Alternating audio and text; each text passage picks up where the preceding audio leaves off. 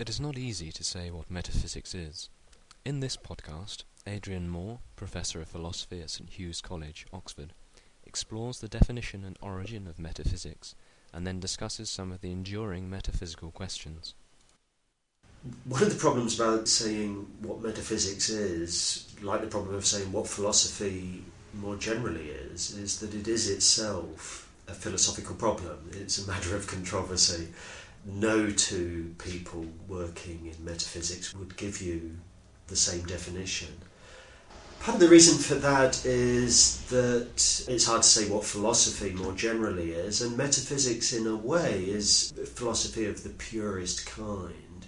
It's not exactly a definition, but it's one good way to think about what you're doing when you're doing metaphysics. Philosophers are in general concerned with exploring the ways in which we make sense of reality and ways in which we think about the world. And quite often they're looking at specific ways in which we make sense of reality or look at the world. So there is a branch of philosophy, for example, which is the philosophy of mathematics, where they're specifically interested in what's going on when we engage in, in mathematical thought or the philosophy of science, which is specifically concerned with what's going on when we engage in scientific practice. But with metaphysics, it's as if it's the kind of kernel, the pure kernel that's left over when you're thinking about what's going on when we think about the world at all or make sense of reality at all. Never mind what specific area of inquiry we're concerned with. So there's a kind of generality that attaches to metaphysics. Um, metaphysicians are interested in the most general concepts that we use, the most general categories that we use when we're thinking about ourselves and our place in the world. So metaphysicians will be concerned for example, with concepts like the concept of space and time, not because they have the same kind of interest in space and time that perhaps a physicist would have, where the physicist is interested in empirical investigations into how space and time are structured, but just because spatio-temporal thinking is itself so pervasive, so deep, and conditions so much of the rest of our thinking. So it's as it were, pure philosophy or the purest kind of philosophy. As I say, no two metaphysicians, no two philosophers will give you exactly the same definition, though something along these lines I think would be a fairly common feature amongst the definitions that they might supply. And in particular, I think you would find that this idea of extreme generality would be very likely to crop up in any definition that was supplied. My own pithy one line definition that I like to give for what it's worth is that it is the most general attempt to make sense of things, the most general investigation of what it is to make sense of things. So, would metaphysicians say that philosophers who concentrate on more targeted areas like the philosophy of mathematics, philosophy of science, mm. before they get to that point, they make metaphysical assumptions? I think that is a good way to put it, actually, yes whatever area of thought you're investigating, there will be a certain kind of framework that conditions everything that you're saying, all the moves that you're making, the ways in which you're thinking. And the more specific your inquiry, the more likely it is that there'll be a range of those background presuppositions. And generally speaking, philosophers are people that sort of like to back off and explore their own presuppositions or the presuppositions that we all make. And it may be that another good way to think of metaphysics or to think of the what metaphysicians are doing is to say that they're the people that try and back furthest off. they backed off to the extent that they're interested in looking at basic presuppositions that we all make all the time one route into this whole question is actually to think a little bit about the etymology. I mean, it's an interesting historical question where the word itself, metaphysics, comes from. And the story is quite an interesting one. This goes back to ancient philosophy, of course, and 200 or 250 years after Aristotle died, there was the first attempt to produce, as it were, a library of his works, to sort of systematise all his works and to collect them together into a library. Or so the story goes. I should preface all of this by saying this is not absolutely uncontroversial. I mean, there are scholars that think this is apocryphal. But anyway, this is the story that's standardly told that there was this attempt to produce a library of Aristotle's works. And he produced a set of works that were concerned with the natural world, which were bound together in a volume that was called Physics. And it bears a very striking relation to a discipline that still today is called physics. But immediately after that volume of works, there was another volume which was more of a miscellany. It was simply called the books that come after the ones in the physics, or the works that come after the ones in the physics. And in Greek, what that was was ta meta ta physica. And basically, what Aristotle was doing in, in those books was the kind of thing which would nowadays be recognised as metaphysics. And that's where the discipline, according to this story, got its name. Literally, what it means is after the physics. And that was meant, according to this story, in the very literal sense that these were the books, the works that were bound together in the volume that came after the volume called Physics. But whether this story is true or not, whether it's apocryphal or not, the fact of the matter is that the name has a certain kind of appropriateness because there is a sense in which what you're doing when you engage in metaphysics is studying issues that arise after metaphysics or above and beyond metaphysics, which is the other thing that meta can mean in Greek. That's to say, and this goes back to our earlier metaphor, you're backing off and you're asking, amongst other things, what are the very basic presuppositions that physicists make when they engage in their work, or that scientists more generally make when they engage in their work.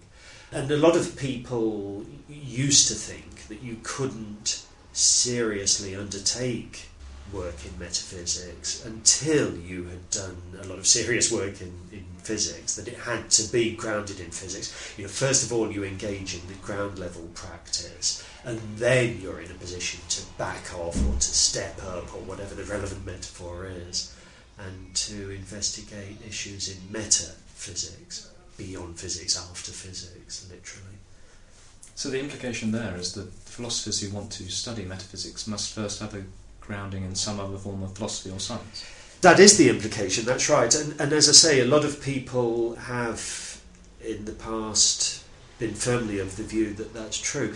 I think even now, a lot of philosophers and metaphysicians in particular would say that there was some justice to that claim, that you can't seriously engage in the philosophy of mathematics, for example, unless you know quite a lot of heavy duty mathematics. You can't really seriously engage in the philosophy of physics unless you know quite a lot of serious heavy duty physics. Now, it, it may be that metaphysics is a little bit of an exception to this rule, despite the etymology and despite all that we've said about how it used to be viewed, simply because, according to the story that I've just told, the metaphysician, insofar as the metaphysician is backing off from anything, the metaphysician is simply backing off from ways in which we all think all the time. So the tight connection with physics in particular that is there in the etymology perhaps isn't any longer faithfully reflected in, in the discipline. There are metaphysicians whose work is very close to philosophy of science and who do know a lot of physics and, and they do allow their physics to inform their metaphysics. But there are also metaphysicians who are concerned with concepts that are just part and parcel of common sense and who wouldn't profess to be experts or even moderate experts in any other discipline and yet their work in metaphysics is good, valuable work, even so. But it is commonly said that um, philosophy in general, metaphysics in particular, benefits from a grounding in some other discipline. And certainly there may be justice to the claim that metaphysics benefits from a grounding in other branches of philosophy. And I think one of the most interesting questions is how it connects with other branches of philosophy. So, how far is it possible to step back when you're studying metaphysics? Because surely you're stepping back from metaphysics at some stage. A- another excellent question, and it's like it's like most of these questions. I mean, as soon as you start reflecting on them, there you are doing more metaphysics. Uh, from that point of view, metaphysics is just like philosophy. I mean, it has its own nature as one of its principal areas of concern. I mean, one of the most interesting philosophical questions is what is the nature of philosophy? One of the most interesting metaphysical questions is what is the nature of metaphysics? And all the great metaphysicians from the past have not only had a lot to say within metaphysics, they've also, all without exception, had a lot of interesting things to say about metaphysics. And it's because, I mean, your question brings this out very graphically, it's because as soon as you start thinking about these very fundamental questions about the nature of our thinking, then it's not going to be long before, in particular, you're thinking about how far we can get in thinking about the nature of our thinking. I mean, it just is inherently reflexive. Your question brings this out very well. I mean, if we like the metaphor of stepping back, and if we think that's roughly the kind of thing that we're doing when we're doing metaphysics, then of course there's in particular going to be a basic question about the extent to which we can do that. Is there some fundamental framework that we operate with that we can't get outside at all on pain of just ceasing to make sense. Perhaps there are certain basic categories that we use which you can't step back from. The very process of stepping back from them would mean that you weren't thinking any longer. That's a natural worry. That's a natural worry about the metaphor, and it's a natural worry about the entire enterprise. So, so your question's an excellent one. But the interesting thing is, the ironical thing is, that the very process of reflecting on that question is itself a paradigmatically philosophical, metaphysical process. I mean, that is itself an interesting metaphysical question.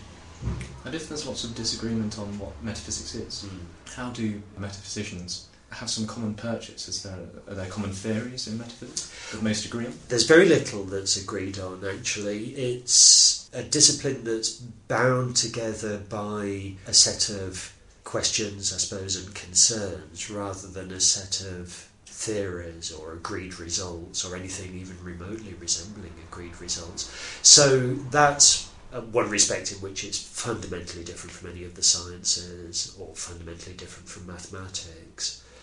There are characteristic metaphysical questions which keep recurring throughout the history, going right back to ancient metaphysics. There's progress of a sort. I mean, there are certain false starts that are made, and once you've seen that it's a false start and pay sufficiently close attention to the history of philosophy to see why it's a false start, then with luck you won't be inclined to commit the same error again that's the kind of progress that you're making rather than, as I said before, you know, rather than arriving at a set of agreed results. It's much more a matter of keep coming back to the same questions, seeing whether they can be sharpened in various ways, seeing whether they can be related to one another, perhaps in various unexpected ways, just coming back to them again and again from various different directions to see what light that might be able to cast. In general, just trying to think all the time more and more clearly about the issues. But you won't find much in the way of consensus, and you won't even find much in the way of consensus about what would count as consensus.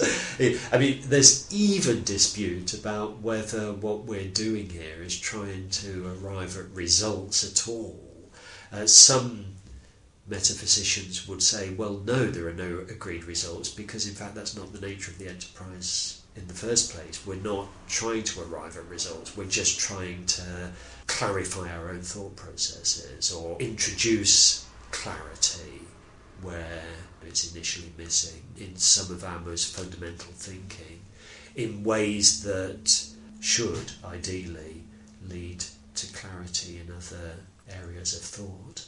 So we're clarifying common questions. Common questions, common common procedures, common assumptions. And what are some of these common questions? Let me give you an example of a classic metaphysical question which has, I think, an unexpected application if this example is convincing, then it'll also address the other question that often arises about metaphysics, which is what's the point? You know, why, why do people engage in this enterprise at all? So the the question that I have in mind, which is a very ancient question, I mean, this is one of the many metaphysical questions that Aristotle himself addressed two and a half thousand years ago, is the question whether the future is already fixed in any sense. So this is a question about time, about the nature of time. And the issue is are propositions, statements about the future already true or false? Or do they not become true or false until the events in question occur? So, for example, if I say that um, Manchester United will win the Premiership this season, have I just said something that's true or false, as the case may be, or is it for the time being neither? We have to wait and see. We have to see what happens next May. By the time we get to the end of the season, then it will be one or the other, true or false, as the case may be, but not yet. So, as I say, this is an ancient metaphysical quandary, and it does have some fairly obvious repercussions for other questions that we might want to raise. For example, the question whether human beings have free will. Because you might well think that one of the problems with supposing that claims about the future are already true or false is that that looks as if it's a kind of threat to our free will. Uh, somebody that thinks that um, propositions about the future are already true or false seems to be suggesting that everything is already fixed in advance, and therefore there's nothing that we can do about it. It's not possible for us to alter the course of future history any, any more than it is for us to alter the course of past history. That's one natural reaction, natural worry that a lot of people have to the idea that claims about the future are already true or false. Now, it is itself a matter of metaphysical dispute whether those worries are well grounded. There are lots of philosophers who would claim that the future is already fixed in some sense, and yet who would deny that that poses any kind of threat to our free will. So, uh, you know, already you're in an area of metaphysical controversy, and that's one of the big bones of contention about that particular issue in the philosophy of time. But you may remember a little while ago I said that this is a metaphysical question that also has unexpected repercussions elsewhere in philosophy. The connection with free will is a fairly obvious one, but there's also an unobvious connection that's recently been emphasized by the American philosopher Quine. Quine's no longer alive. He died a few years ago, but a great 20th century philosopher who did a lot of work in metaphysics amongst other areas. And he noticed a connection between this metaphysical question and some basic ethical problems that confront us. Now, he himself was sympathetic to the view that the future is already fixed in the sense that claims about the future are already true or false. That was the view that he himself would have advocated. And he said that, amongst other things, that view has the following ethical payoff. And then he drew attention to a couple of ethical principles that he said a lot of people would be sympathetic to. I mean, they are themselves both controversial, but they're things that, that in both cases you would expect a fair degree of consensus. One was the principle that it's important for us to care about the environment for the sake of future generations. And, you know, that seems very sound, very plausible fundamental principle that we owe it to future generations to look after the environment and to make sure that, you know, as it were, we pass on a hospitable home to them. So that's one principle. Another principle, again, there's some controversy about this, but another principle that you would expect to find a lot of people subscribing to is the principle that we ought to be concerned about overpopulation and that birth control is important to combat the threat of overpopulation. That if we're not careful, we might find that there are eventually simply too many people for the planet. So, again, you know, a very plausible principle that, as I say, a lot of people would subscribe to. But Quine said, well, look, on the face of it, there's a little bit of a, a puzzle here because these two principles are both very plausible. You could probably find lots and lots of people who would subscribe to both. And yet, on the face of it, there seems to be a little bit of tension between them because the one principle that we should care about the environment for the sake of future generations suggests that the rights of people who don't exist yet are as important and need to be taken into account in, uh, to the same extent as the rights of people that do exist. Okay. And yet, on the other hand, there's this idea that we should be exercising birth control. That seems to suggest that some of them we're going to deprive them of the very opportunity to exist. So, you know, on the one hand, there we are claiming that future individuals have rights just like everybody else, even if they don't exist yet. On the other hand, it looks as if we're prepared to deprive some of them of their very existence. How can these two principles be reconciled, these two intuitively plausible principles? Now, at long last, we come back to the metaphysical question. You're probably sitting there thinking, what's all this got to do with, with the metaphysical question? But the metaphysical question, remember, was whether propositions about the future are already true or false. And Quine's view is that we do well to think that they are. And the way he tied that metaphysical question to these two ethical principles was as follows. He says, Well, look, suppose that we do think of it as already mapped out. What this means is that in some sort of tenseless sense, in some sort of timeless sense.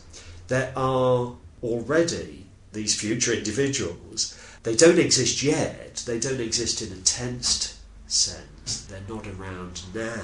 But those occupants of the 22nd century and the 23rd century, or whatever it might be, are in some tenseless sense as real as you and I are because all these propositions about the future are already t- true. I mean, the, the future to that extent is already mapped out. So, yes, their rights are important just as ours are because they exist in this tenseless sense just as we do.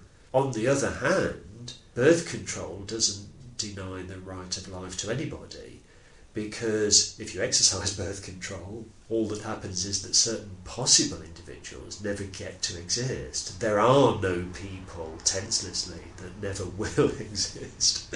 So you can square this particular circle. The, the little bit of metaphysical machinery there has enabled you to think, so Quine would say, more clearly about the ethical principles that you wanted to subscribe to.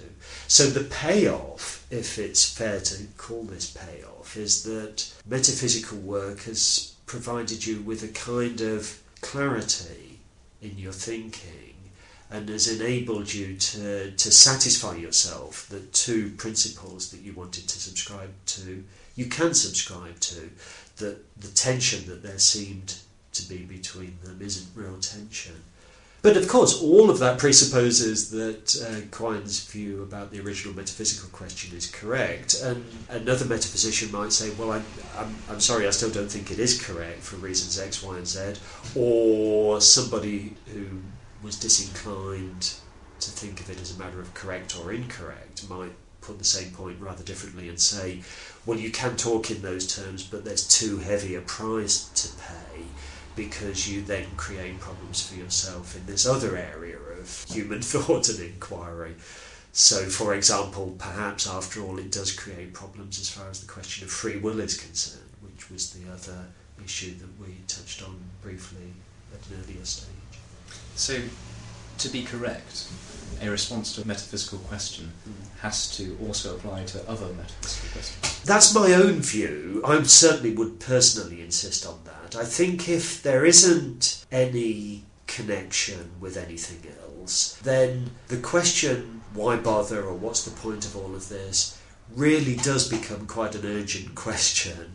It is a little bit like, you know, the tired old cliche of uh, sitting and debating how many angels can dance on the head of a pin. I mean, it, it really does sort of start spinning in a vacuum of its own, perhaps affording a certain kind of intellectual pleasure in the same way that doing a crossword puzzle can afford a certain kind of intellectual pleasure, but not really engaging properly. And my own view is that unless metaphysics connects in some way with other concerns, other theoretical concerns, ultimately with other practical concerns, then it is a pointless exercise, strictly speaking. There isn't then a good answer to the question, why bother? But as regards what the implications of that are for correctness or incorrectness, again, that's a, another interesting question, another interesting philosophical metaphysical question.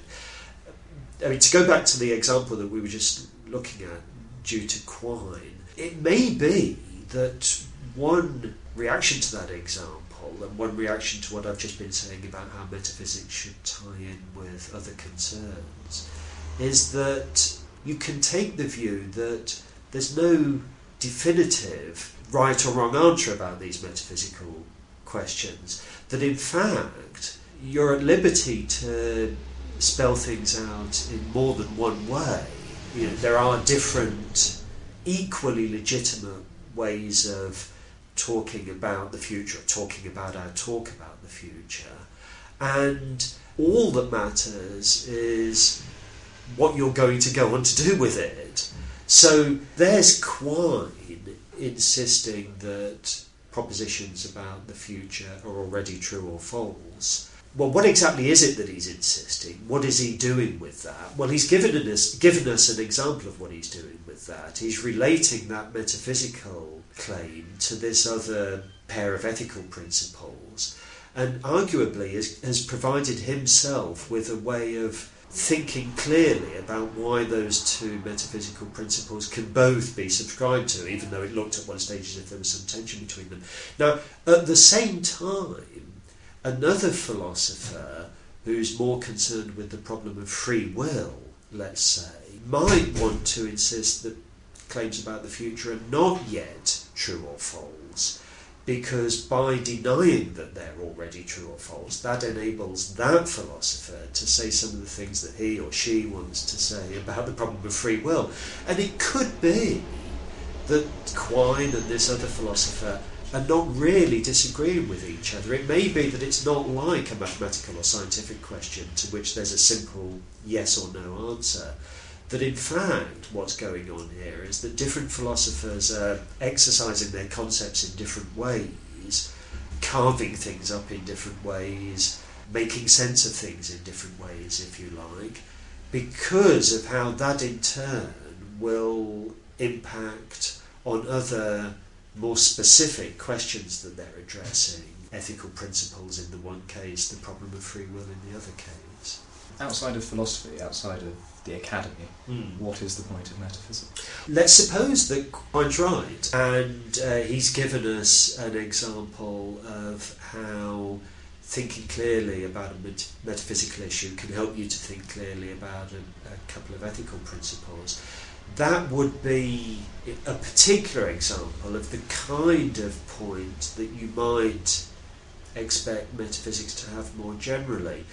If you think about some of the areas of fierce ethical debate, like the problem of abortion, for example, which is clearly a very, very controversial issue. Well, there's a huge amount that goes into debates about abortion, but it could be that sooner or later one of the things that's going to be involved is some metaphysical thought about you know, the nature of life, the nature of persons, what what counts as the start of life, or what's relevant to the question of what counts as the start of life. And I don't for one minute want to suggest that metaphysicians are going to be able to sit down and solve all of these problems. I think that would be an absolutely crazy suggestion. And, and nor do I think, you know, that if only people turned to the metaphysicians, they would find suitable clues for settling these great controversies. But what I what I do think is that there's a realistic chance that a degree of metaphysics could help people to think more clearly about the views that they already have or the views that they're trying to defend and might ultimately help them to articulate their views better and therefore to advance the debate. It'll probably always be a matter of deep controversy, but at least if you have a better sense of what your opponent is saying and why they're saying it, the controversy can proceed in a, in a more disciplined way and there can be greater respect for other people's alternative viewpoints and so on and so forth. And a lot of the current debate, or a lot of the nature of the current debate, whereby people often seem to be talking past each other, could ideally be, be avoided. So, to a certain extent, one is thinking about metaphysical questions in everyday life. Yeah, and that brings us right back to square one, actually, doesn't it? I mean, that was in a way the starting point. That what the metaphysician is is somebody who's interested in the basic principles and categories that govern even our everyday thinking, the kinds of presuppositions that we carry around with us all the time. So I suppose that what I've just been suggesting is that the clearer that you can be about some of those, the more willing you are to examine some of those and to question some of those, the better your chances of thinking clearly about other issues and addressing other concerns.